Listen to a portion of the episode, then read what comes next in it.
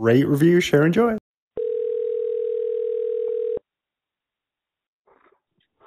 This call is being recorded. Good morning, Hello. Chris. Hey, Uncle Steve, how you doing? I'm good. How are you? Good. Good to talk to you. Yeah, was, I have uh, a question. I have a question for you before we start. What are you doing up at 5:15 in the morning? well, this is kind of my normal uh wake up time. Uh I normally Why? I normally go to uh, I normally go to bed pretty early and uh it's my favorite time of day. I like Okay. uh, yeah, I like I like the early morning.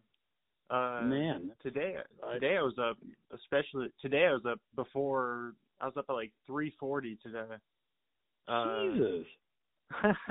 just in anticipation um but i yeah i like the morning but um Okay.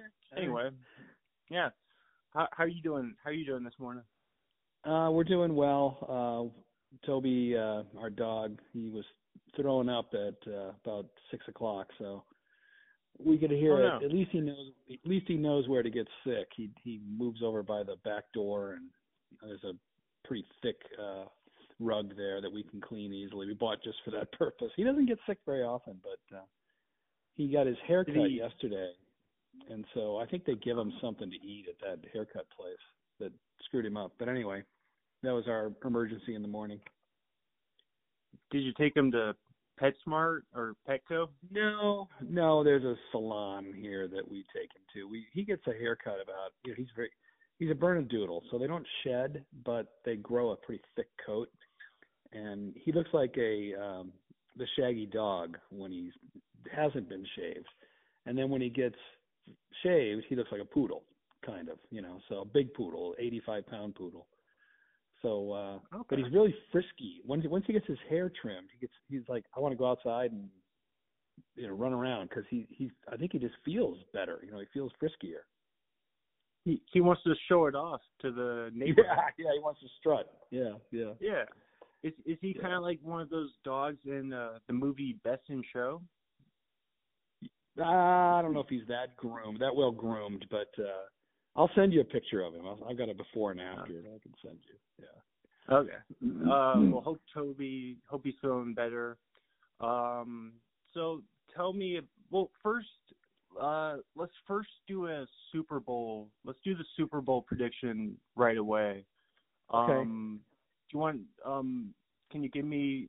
Can do you have a Super Bowl prediction? Well, I've got two bets going, which is crazy. I normally do about twenty one dollar prop bets, and I just can't get a feel for it this year. Don't maybe I don't. I just don't feel like doing it, so I only made two wagers. No more, no prop bets for tomorrow. Um, I've got the I got the Chiefs plus seven and a half under fifty six and a half um, teaser. I think it, I, it could get a you know twenty seven twenty four is fifty one points, so I feel pretty safe. I don't think these defenses are going to get them let either team get into the 30s. So I got the Chiefs plus seven and a half, under 56 and a half, and then I hedged and I took the the the uh, the Eagles minus one and a half. So what I'm hoping for is a three, four, five, six point game where the Eagles win, then I'll win both bets if it's under 56 and a half. But I I don't know what to think. I mean the Eagles. I think the I'm starting to believe the Eagles are going to win and because I think they're going to relentlessly, if they get a lead, they're going to just run the ball constantly. Um, and I think Hurts is going to have a big day running. So the only thing that could screw that up is if Mahomes is just on fire. But I don't know. I mean, I don't know if he's got enough weapons. So what do you think? I have the Chiefs 31-17 and Mahomes What? as your MVP, the MVP. Yeah. Um, Now, do do you you have- wager? Nah, nah. Because you've got Uh, you don't have legalized betting in California. They keep turning it down. Eh, even if we did, I'm I'm not a big sports bettor. The only Okay. the only sports betting I really do is uh 50-50. I'll do a 50-50 at a ball game. Yeah. um, yeah. You know the the raffle for a couple yeah, bucks. yeah. Yeah. Yeah. But do you have so do you have Jalen Hurts as your MVP if they pull for the Eagles? well, Are you going to say the. Eagles win? Yeah, I would I would probably say yeah. I, you know how it is. If whichever team wins, the quarterback is generally going to get the MVP. Oh yeah, So that's a that's yeah, a safe I would, bet. I would think if the Eagles win, you know, it's it's the same old line. If the Eagles win, it's probably because Hurts had a big day. If the Chiefs win, it's because Mahomes had a big day. I mean, Kelce could catch three touchdown passes and make you know three third down catches on the final drive to win it. He could, you know, the Cooper Kupp could emerge again this year from a receiver standpoint, but I think it'll be the QBs and I just, you know, like everyone else, I just want to see a close game. Uh, I'd love to see a high scoring game. That's more fun, but it's a, pretty good defenses. We'll see. What are some of the more fun um, prop bets that you've done over the years? Oh gosh, I am a big. Uh, will there be a defensive touchdown or safety bet? That's usually like six, seven to one. Prop bets, generally speaking, um, the the the major ones are minus bets. So you know, bet a dollar, win you know 67, 80, 87 cents kind of thing. So I tend to shy away from those and go for the long shot bets, which are plus bets. So there's one uh, like Kenneth Gainwell over 19 and a half yards rushing is minus 120. So you bet a buck to win 80 cents. Okay. So if you if you put 20 of those on the board, you have to win them all to make money. If you lose a few, you're you're just not going to recoup your money. So things like um, the backup tight end for Kansas City is plus 600 to catch a t- TD pass. That one caught my eye. I might have bet that if I was doing this, but um, here's one: the last touchdown of the game will be scored by the Eagles defense, 38 to one odds. So bet a buck wins Oh. 38. Um, Wow. so there, there there are lots of crazy long shot bets. Um, I mean, you want to pick uh, a spare guy for MVP, you can get like fifteen hundred to one. So you could make a lot of money if you hit on a couple of those. But I'm just gonna stay away this this year. I had Uh, a very I had a very good gambling year. I was I was um, I think my record is 94 and 83 for the NFL this year, which is pretty good to be on the to be above 500 is Oh, yeah. uh, remarkable. Yeah. very good. Uh, I was gonna say, who is the backup tight end for the Chiefs? For, I don't even know. Fortson. Yeah, Fortson. Fortson. F O R S T E N. Yeah. Fortson. He's caught okay. yeah, he's caught two touchdown passes this year, so Okay. Okay. Yeah. Very good. Um, Yeah. You don't you don't bet on like the national anthem? Like, uh, no, no, I don't do the coin flip, the national anthem, the Gatorade. Those three are stupid. I don't. Nobody does those. I mean, no, yeah. yeah, yeah. Okay. Um, so tell me about your uh, Panama vacation. Yeah. Um, Um, we we got back last week. We we were down there about eight days, so we we weren't thinking. We you know we try to go two places every year, and we're going to go to Poland in July. Uh, we wanted to do. I wanted to do Belarus too. You there's this little town in Belarus right over the border from Poland, and we were going to jump over there and you know add that country to our list. But it's a it's a stay away on the State Department list because it's a Russian satellite country, you know. So that sucks. We don't. We're not going to. You, you can't really go to that region right now for probably the next five years and how long this war is going to last. But you know, to do, we were going to do Bulgaria, Romania, Albania, um, Belarus, Ukraine. We're going to do that whole slice of Eastern Europe, and now it's just kind of a stay away. But anyway, back to Panama. So we weren't really thinking Panama, and then Maureen was trolling around the internet, and she found round trip tickets to Panama City from Atlanta, uh, three twenty five each, and we just said, "Well, let's go. We got to go. I mean, you can't afford not to go. It's too cheap, you know." So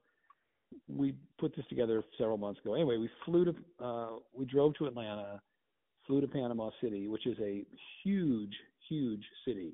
Many, many, many tall buildings. It looked like the New York City skyline. It was, it was enormous, and it is the richest city in Central America. It's where most of the action happens, banking and casinos and things like this. So you can tell that, like maybe people from other Central American countries probably have a condo there or something like that. It was it was really really busy.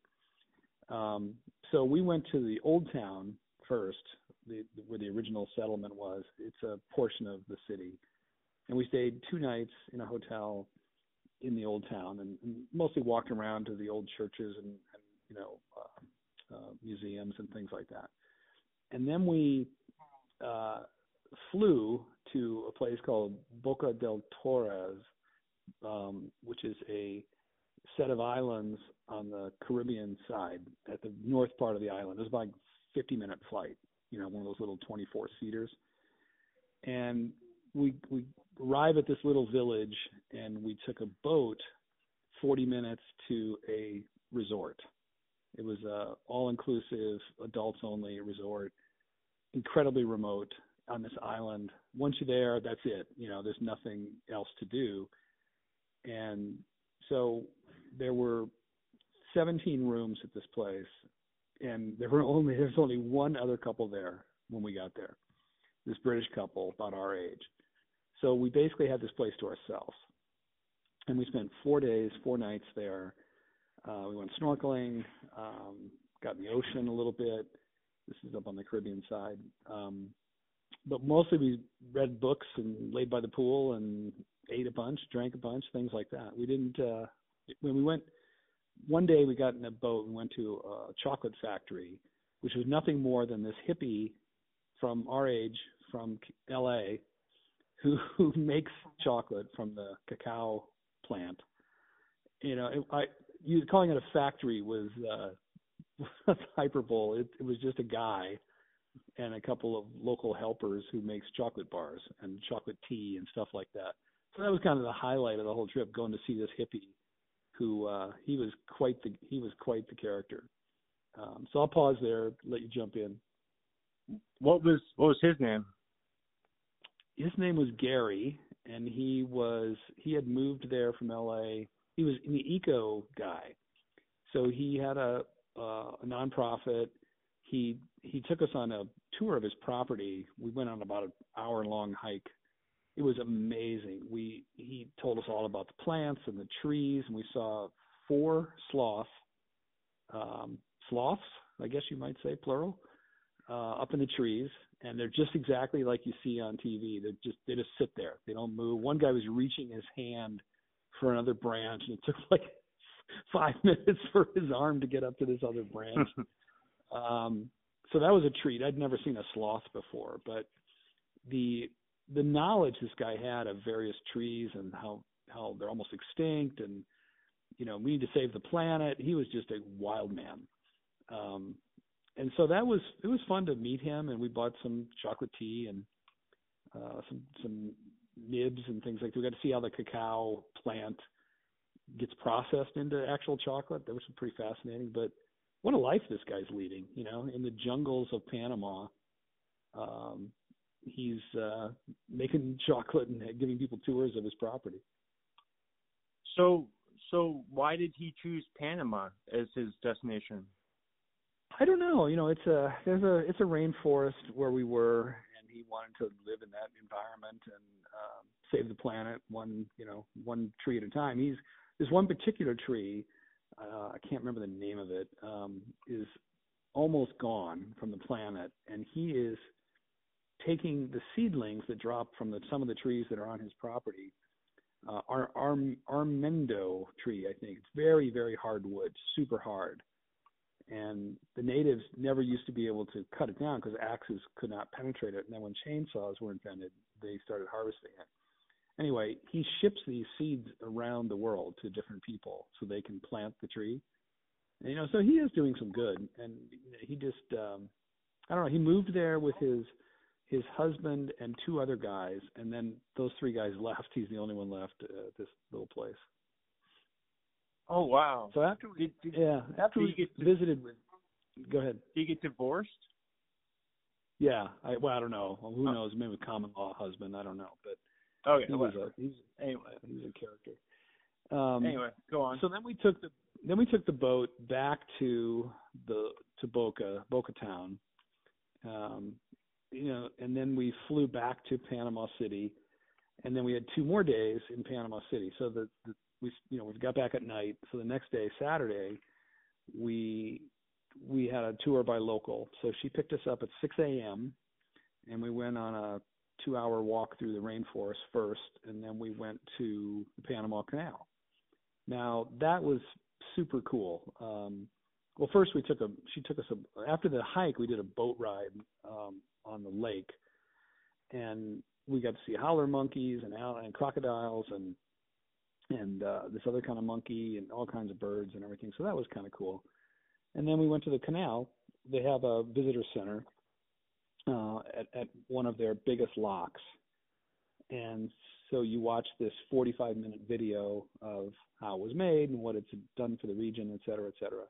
And then you can go watch ships come through the lock and which was you know relatively boring is a big ass ship comes in and then you just slowly watch it sink because it's 85 feet it's got to it's got to displace 85 feet of water to level it out with the Pacific where it's going to go.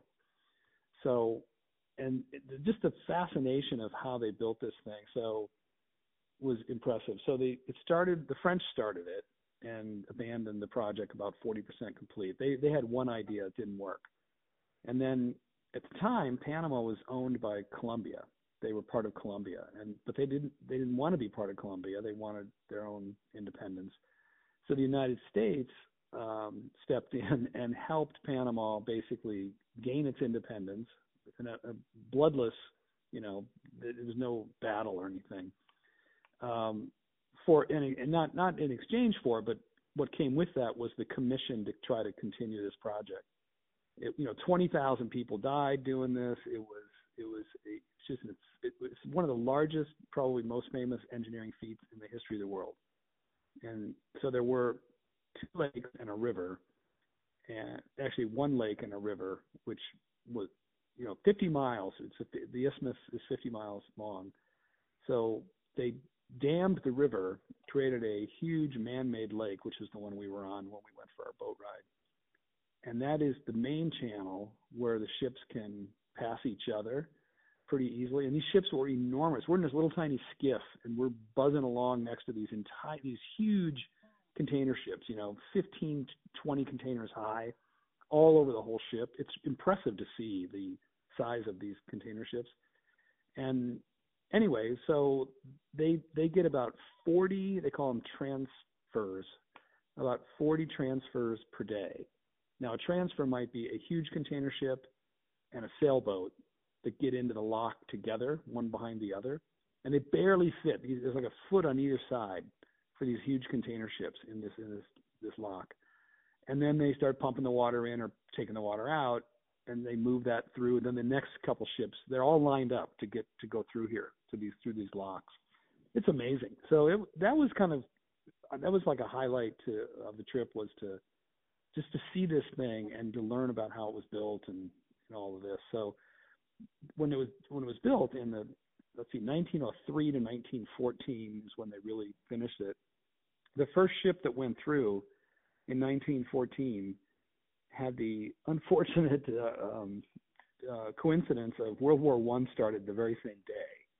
So the fanfare for this thing was pretty limited in the newspapers and things like that. But it, um, where was I going with it? It it's um, it moves, you know, ungodly amount of material and goods and, and equipment and stuff through this thing every year. It's this, the numbers are just staggering. And, and of course, you used to have to go all the way around South America, right, to get where you needed to go. And this thing cut that thing, you know, by two thirds in terms of the time and stuff like that. So, I mean, we take it for granted now, but it was like quite the thing in the in the 19 early 1900s. Um, so is there a U.S. Uh, like tourist destination you would compare it to? Like, is it like the Mount Rushmore of South America or something, or or what? Well, it's I think it's the Mount Rushmore of uh, canals. I mean, I'm the, the same guy that dredged the Suez Canal um, tried to do this, but th- there was a big difference. You know, you couldn't. The it just that's why it failed. The French failed. Um, it, it's it's you know, when you look at it, it's not that impressive. But when you think about what it's meant for commerce in the in the in the world, it's it, it's got a pretty high importance. Um, it, it never shuts down. They never, you know, wars, uh, weather, holidays, nothing. It's always going, and it's just it was just uh, super impressive. The there was a canal zone when it was being built. The U.S. Um, ran the the the canal for many many years. In 1979, Carter and Panama signed a treaty or trying signed an agreement that in 1999, December 31st, they would U.S. would turn it over to the Panamanians, and that so they own it now. But for most of the 20th century, it was a U.S. Uh, it was called the Canal Zone. It was five miles long. Hey, hey, five miles long. Toby trying to get up on the couch. Uh, five miles wide and and this this uh, like ten miles long was a U.S. sovereign kind of encampment. You know, no alcohol, no prostitution, no. It was and and everybody was housed within this zone, the canal zone, that was working on it. So the engineers, the workers, in their barracks. There were we drove past several forts. The lady called them.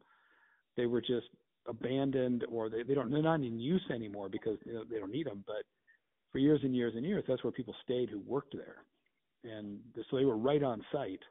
You know they didn't have to walk very far to go to work or drive or whatever but uh there was a whole there was a to turn that over to Panama was a huge deal for their country. Were you able to see what the forts look like and the places they lived look like? Just driving by, we didn't go through the barracks or anything like that, but it looked like anything, any other thing you could imagine. Just long, low, you know, buildings that probably housed can't, you know, the the the, the dining area and the sleeping berths and things like that.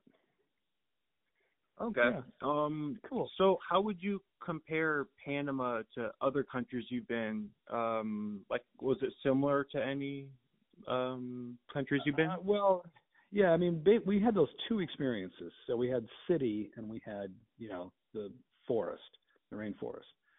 So Yeah. the rainforest felt like Costa Rica, felt like Belize, places we've been, you know, very primitive. We saw lots of indigenous people um who, you know, these little dugout canoes that they stand in and, and paddle.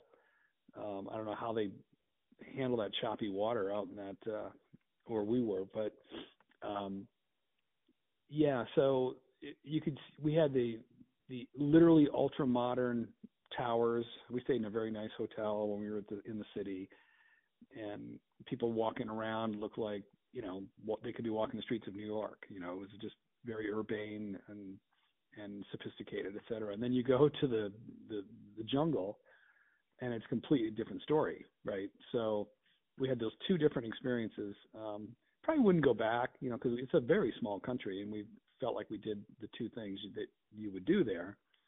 Um, so no, I mean, I, it, it felt like Costa Rica when we were at this resort, and uh, it felt like being in a great big city in Europe when we were at, in Panama City.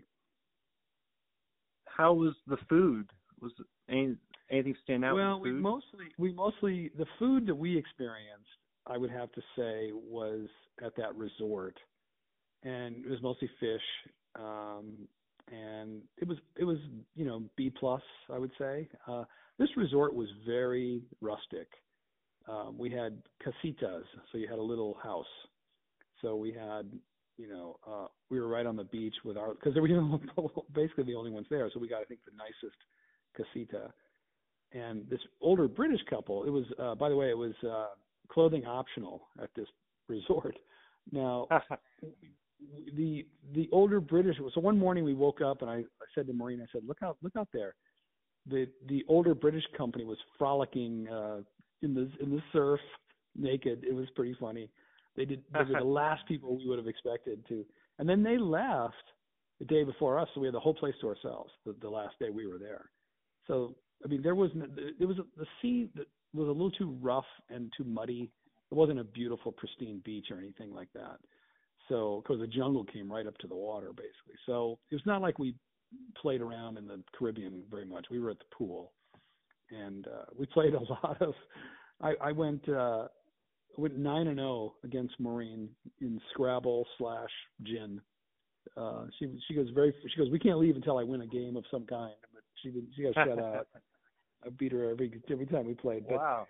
you know, it was cocktail hour at five and dinner at seven, and and uh yeah, it was it was super relaxing for those four days we were there because there wasn't really wasn't much else to do except lay around. Why why was there no one else there in the resort? I don't know. I don't know. It was it's a it's owned by a Cana- uh, Canadian couple, and they were there, and they said it's kind of um, the end of their high season, so start, it's going to start getting wet.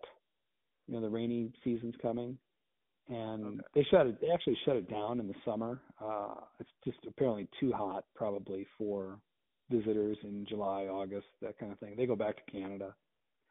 Um, somebody main, maintains the, the grounds and things like that for them, but they, I don't know. It, it it was just, it was so rustic that I'm not sure certain people would even you know, maybe look at the pictures and they probably would say, "Oh, we're not going there." So, but, but it's a good question why it was so. I mean, I don't know how they keep the place going with just one So- one one couple staying there. Yeah.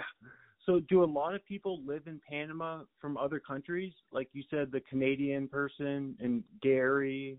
Um yeah, do a lot I think of people so. live Yeah? Yeah, I think so. I you know, I think there are you always read stories, you know, once in a while you'll read a story on Apple News about a couple who moved to Costa Rica or something and they're having a blast and it's low cost of living and all that.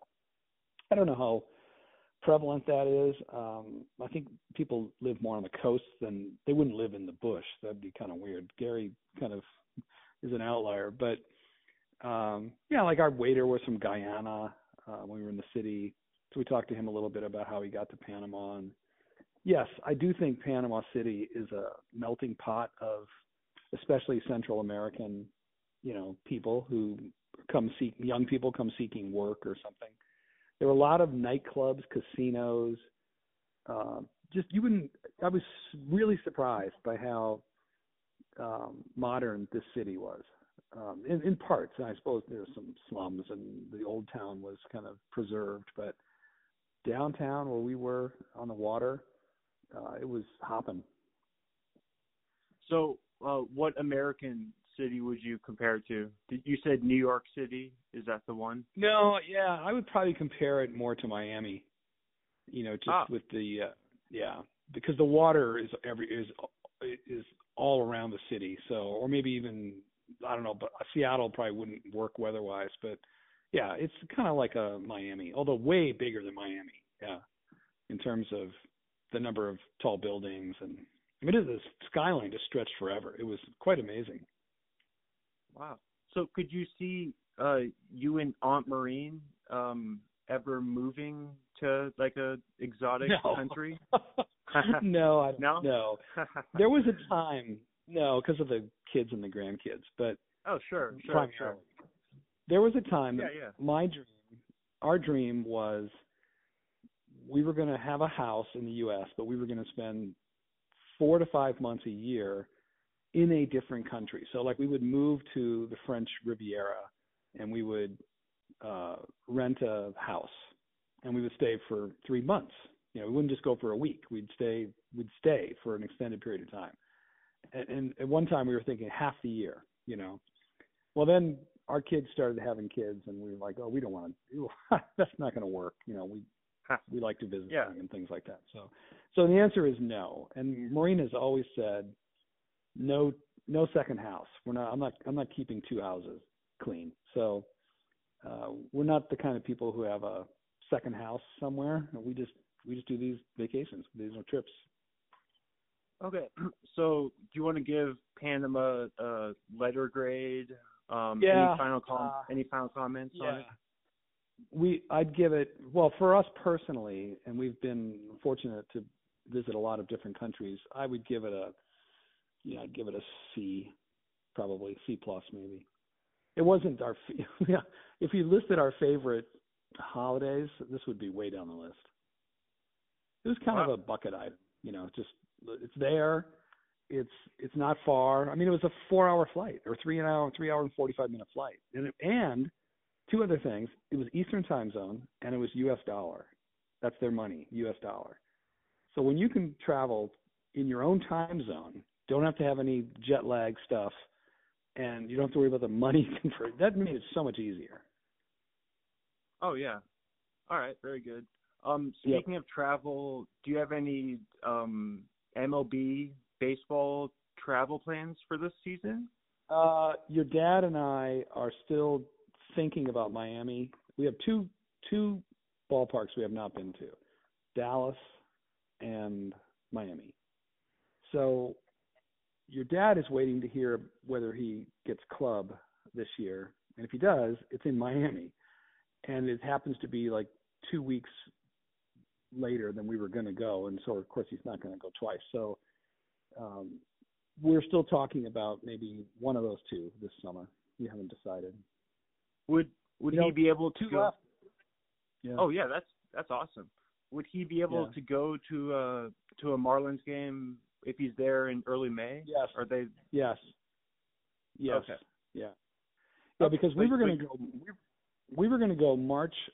our plan originally was March 30 and 31, because the the Mets open in Miami, so you might, if they were healthy, you could get Scherzer and Verlander one two, which really would have been cool. Now you you don't know if they come out of spring training healthy. You don't know if they stack them that way in the rotation, but that was going to be our that was our first choice. Like we'll, we'll go to opening day in Miami, see Max Scherzer, blah blah blah. And so we're, I I haven't talked to him in a couple of weeks. So we got to see where that's at. Oh yeah. Um, do you have any predictions for the baseball season? Like, are the Nationals gonna be good?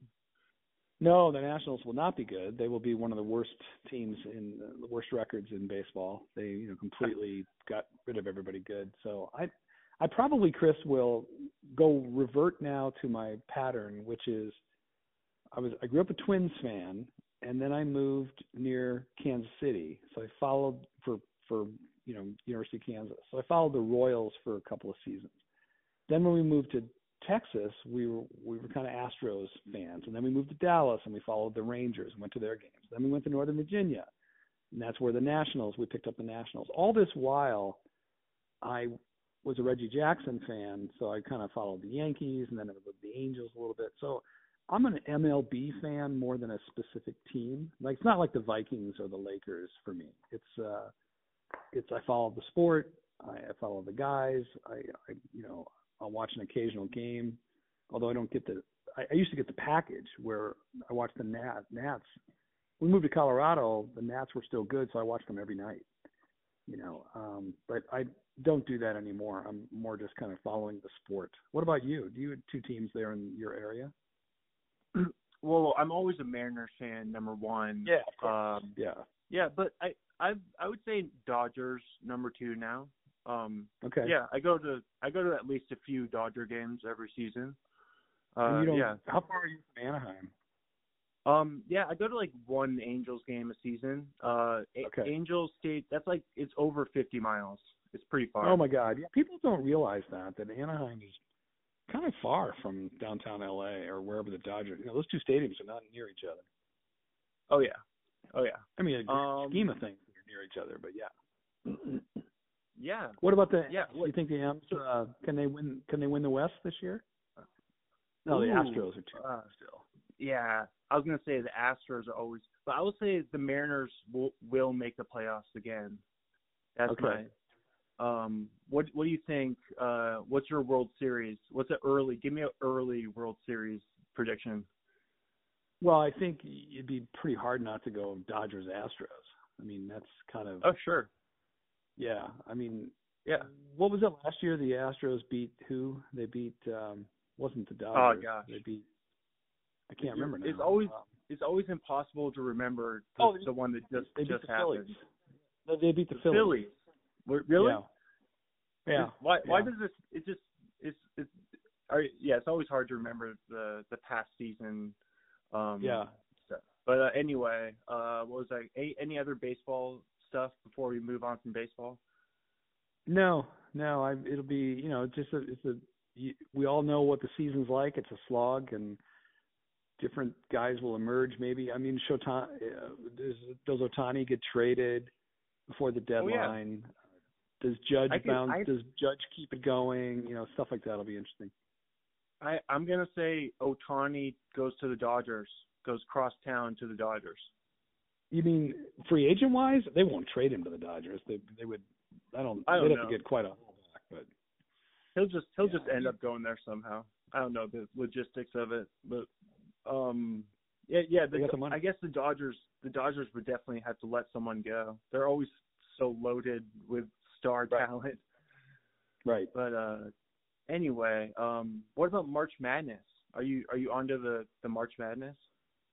Well, I will be. com- coming um, up. K, yeah, KU. You know, I went to school at KU, so I follow KU basketball, and they they're they have like their rotation is they're starting five. They have no bench, and so I would think they'd be out after two rounds. But Purdue looks good. I watched them the other night. That real tall guy, that big guy for Purdue. Have you seen him play? Edey. Edey. Yeah, he's a giant. Yeah. oh yeah. He- Do you think he could be an NBA star? I don't know. I don't. I don't know. I'm sure he'll, you know, do 12 minutes a game for somebody, but I, I'm not impressed. He's just a tall. He's just taller than all those college kids right now. But um, what do you think of all the trades in the NBA? Oh yeah, there was what? Oh well, Durant to Phoenix is the big one. Um, Yeah. I, I still I predicted the Mavericks win the championship, and now they they got Kyrie now, so I I I'm still sticking with Dallas.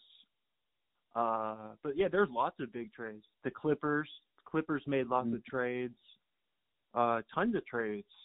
Um, yeah, definitely. I don't think. Uh, Uh, I don't the Mavericks are going to win the championship. No, Kyrie will will ruin them. Just you can bet on that. So uh, the championship is wide open right now. I would say the Bucks and the Celtics would be kind of my f- two favorites. Um, okay, the you're on the East. Lakers are a mess. Uh, I watched that game against Oklahoma City, and I was just so frustrated. I'm a lifelong Lakers fan, and that ridiculousness of losing to the Thunder, you know, it's just and and you know, not even well, three point game, I guess, at the end, but never really in doubt from halftime on. It was it was just disgusting. They shouldn't lose to the Thunder. Um, but now now think- Westbrook's gone. That helps. Wait, what do you mean? Did, wait, did Westbrook get traded? I didn't even. Yeah, Westbrook. They, they they traded Westbrook to the Jazz. What? And uh, Oh, I didn't even. I didn't even yeah. see that. I didn't even notice that one. Really? Yeah, it was a three. It was a three teamer. They got D'Angelo Russell back from the Timberwolves, I think. Oh wow. And, yeah. So Westbrook's going to be released by Utah. He'll be a free agent. The Clippers are talking about wanting to sign him. So, yeah, okay. yeah, he's Uh, a, do you, he's awful. yeah. Yeah. yeah. Uh, do you think Phoenix will represent the West in the finals?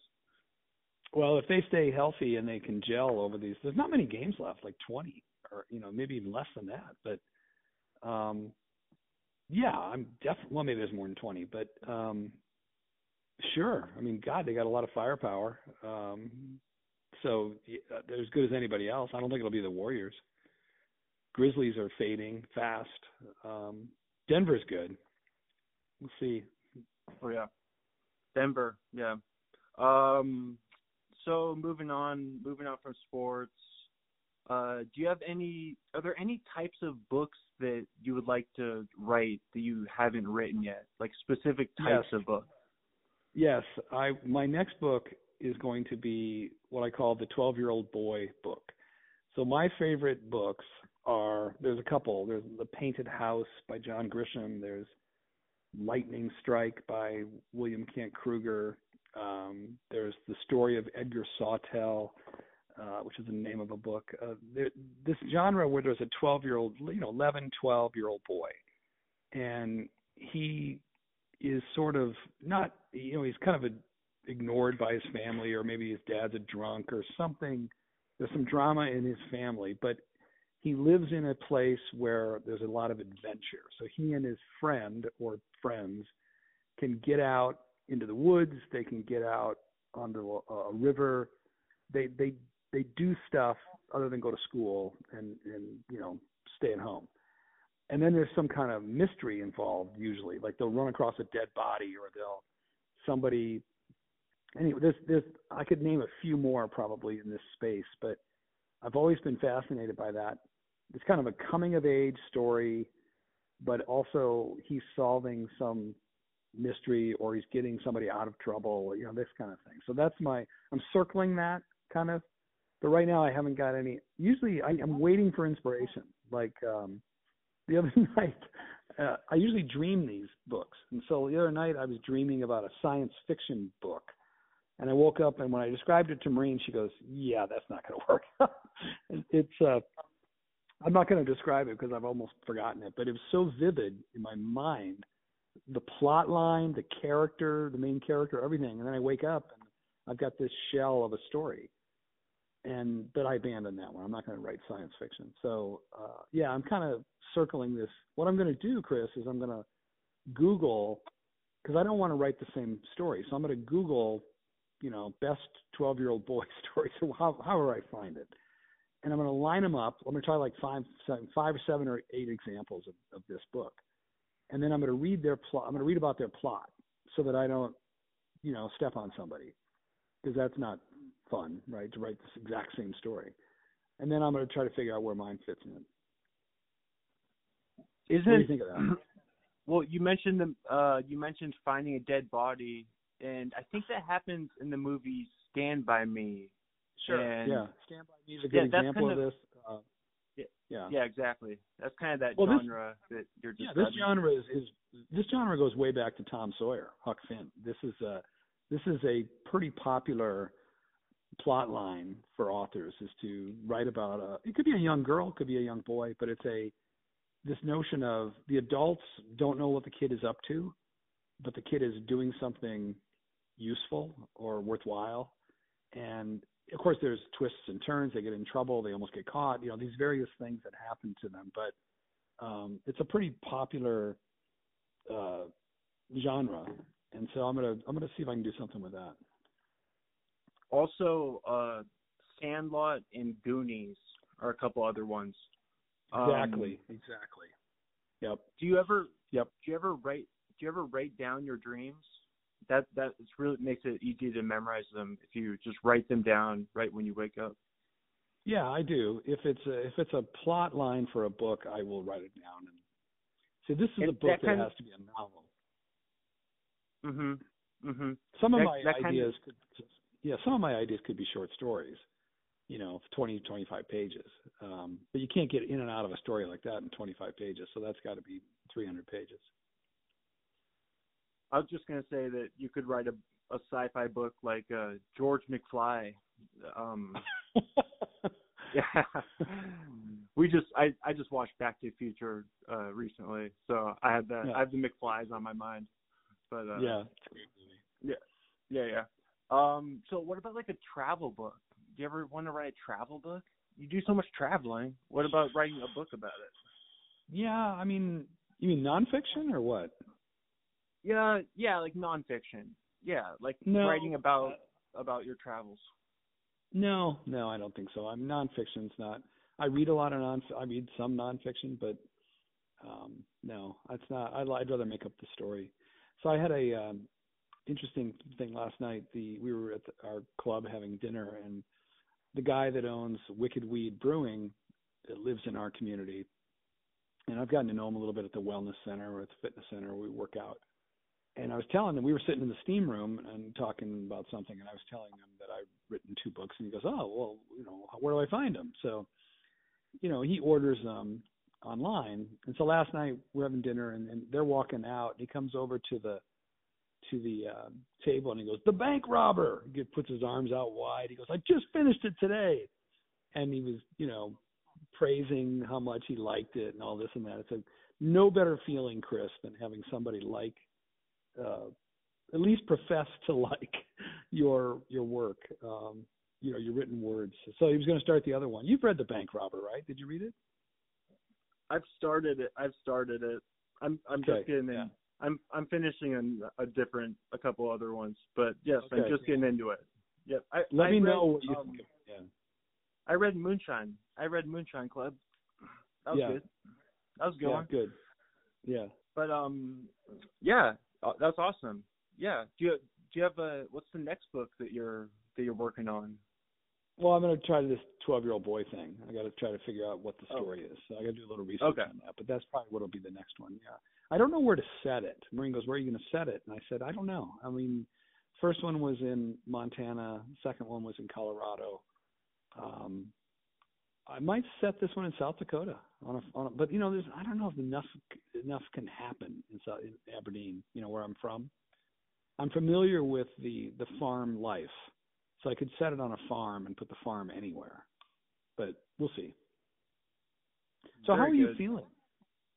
Oh, I'm doing I'm doing good. I'm doing great. I heard you got a good Yeah. bill, I heard you got a good bill of health from the doctor.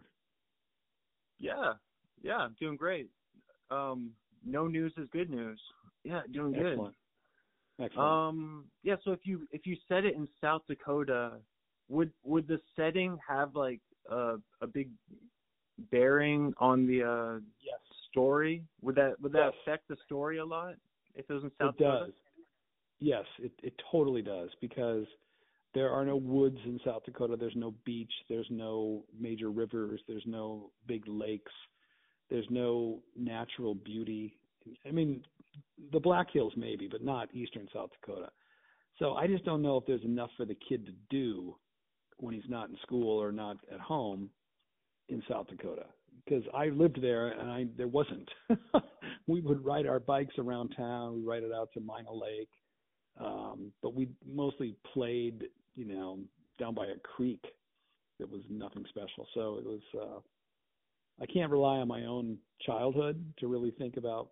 It'd be better to set it in Bozeman where they could go up into the mountains or something like that. If if it was in South Dakota, it could be like National Treasure too. Um, when they go into Mount Rushmore, you could do well, that. you would have to be out. Yeah, it would have to be out there in the Black Hills. It couldn't. It couldn't be in Aberdeen. You know, it's just nothing. Nothing happens in Aberdeen. you could you could incorporate some type of Nicolas Cage type of character that right that lead, leads them into into Mount Rushmore. Like, what what do you think about what do you think about that that story? And then and then when you go visit Mount Rushmore, you're like, there's no way that they could. Um, like the lake. First off, the lake's not behind it, right? You've seen that movie, right? Mhm. Yeah, of course. Yeah. Yeah, yeah, yeah. It's No, I mean you, you want to be careful that the setting doesn't overwhelm the you know the story. So I, I don't know if I would bring in a Empire State Building or Na- or Mount Rushmore into the, a story like that because then it, you know it kind of takes away from what the plot is and things like that. But yeah, What about I don't know. We'll. What about that one? What's that one that uh they use in the Steven Spielberg movie, Devil's Tower? Is that what it's yeah, called? Devil's Tower. Yeah, Devil, it's Close Encounters of the Third Kind. Yeah. Is that Devil's in South Tower. Dakota? Is No, that- it's in Wyoming. No, it's in Wyoming. I've been Yeah. there. Next time That's you go cool.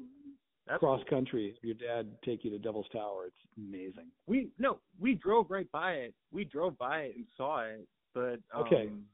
We were we were like 20 miles off, but you could see it. You could see it from the Yeah. interstate. We went Yeah. there with with Grandma Arnie and Maureen's mother, and we went and we walked around it. We did the whole trail around it, and people were climbing it. They look like little ants up there. It, it's an amazing structure in the middle of nowhere. Oh, there's there's no way you're allowed to climb that anymore, right? Oh yeah, they they give climbing permits. Yeah, Really? Yeah. Wow. yeah. mhm, Is it mhm. Is it worth the trip there to see it? I think so. I mean, you got to be going past it to go. I mean, it wouldn't, you know, I wouldn't set out from Los Angeles to drive just to Devil's Tower. But if you're going, say, to the Black Hills and you're running through um, Montana to get there on I-90, yeah, drop down and go there first before you head over to Spearfish or something. Sure. Are there It's any definitely- other Yeah. Yeah. Are are there any other like random uh tourist destinations around the country? Just like weird spots that you would recommend? Kind of like like the Well- giant ball of twine or something? no, I don't know about that. I, I, I think that exists, but I've not been to In that Kansas. one. Um, Kansas. Yeah, Kansas, I think. Yeah.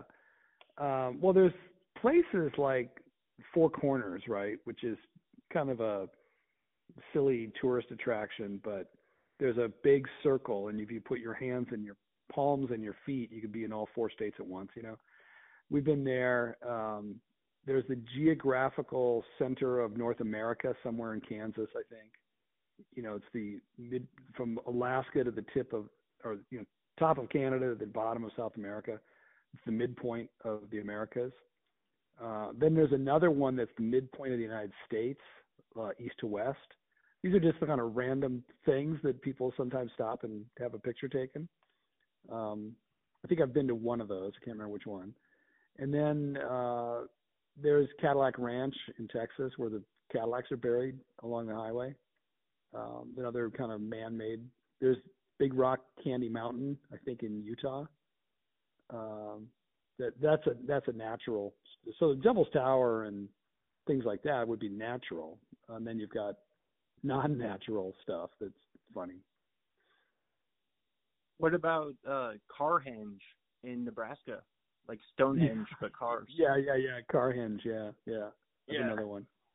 Yeah. That that'd be that would be a fun travel book if if someone did a road trip and they went on and Oh, went to all those. That'd be kind of cool. Those books, are, yeah, those books are out there. If you want to find, go on Amazon. You can find all kinds of travel across the United States books, and I'm sure there's one where they they hit all the weird man-made stuff. Oh yeah, you think like people have done all the different types Sure. of travel books you could think of. Oh, yeah. They've done it. Oh, Yeah.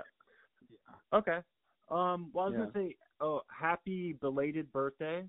Um. Thank You you. just had that. Yesterday was Maureen's birthday. Oh, really? Yesterday? Yeah, we're we were born 19 days apart. So yeah, I'm I'm the 21st of January, and she's February 10th. Okay. Well, happy belated birthday to Aunt Maureen too. Um. Yeah. Did you guys? see you. We're gonna see you in October. Yes. You know, yes. in in Spokane. October. Yeah. Mhm. Of course. October. You'll have to blog. You'll have to blog slash uh, podcast from the wedding Saturday morning. Give us a highlight of the. Yeah. Of course. Of Have- course. Have your sister and Daniel on the podcast. That'd be cool. Oh, I definitely why will. Why are you getting married? Are you sure about this? Yeah, like yeah, yeah. I, I just stand up. I'm the I'm the one objection. I stand up when they ask if there's any objection. Wait, can I podcast? uh, Yeah. Did did you guys did you guys do anything fun for either birthdays? No, um, we didn't. Um, went to a couple of breweries yesterday while the dog was getting his his haircut, but uh, no, not much. Awesome. All right. Well, Good talking to you, Chris. Uh, yeah. Um. All right. Yeah. I'll talk to you. Talk to you soon. Um. Okay. We'll plug your the bank robber on Amazon, and yeah. Talk to you later. Talk to you So, later. uh, have, uh, enjoy the game tomorrow. See you. Bye. Yep. Yep. See you.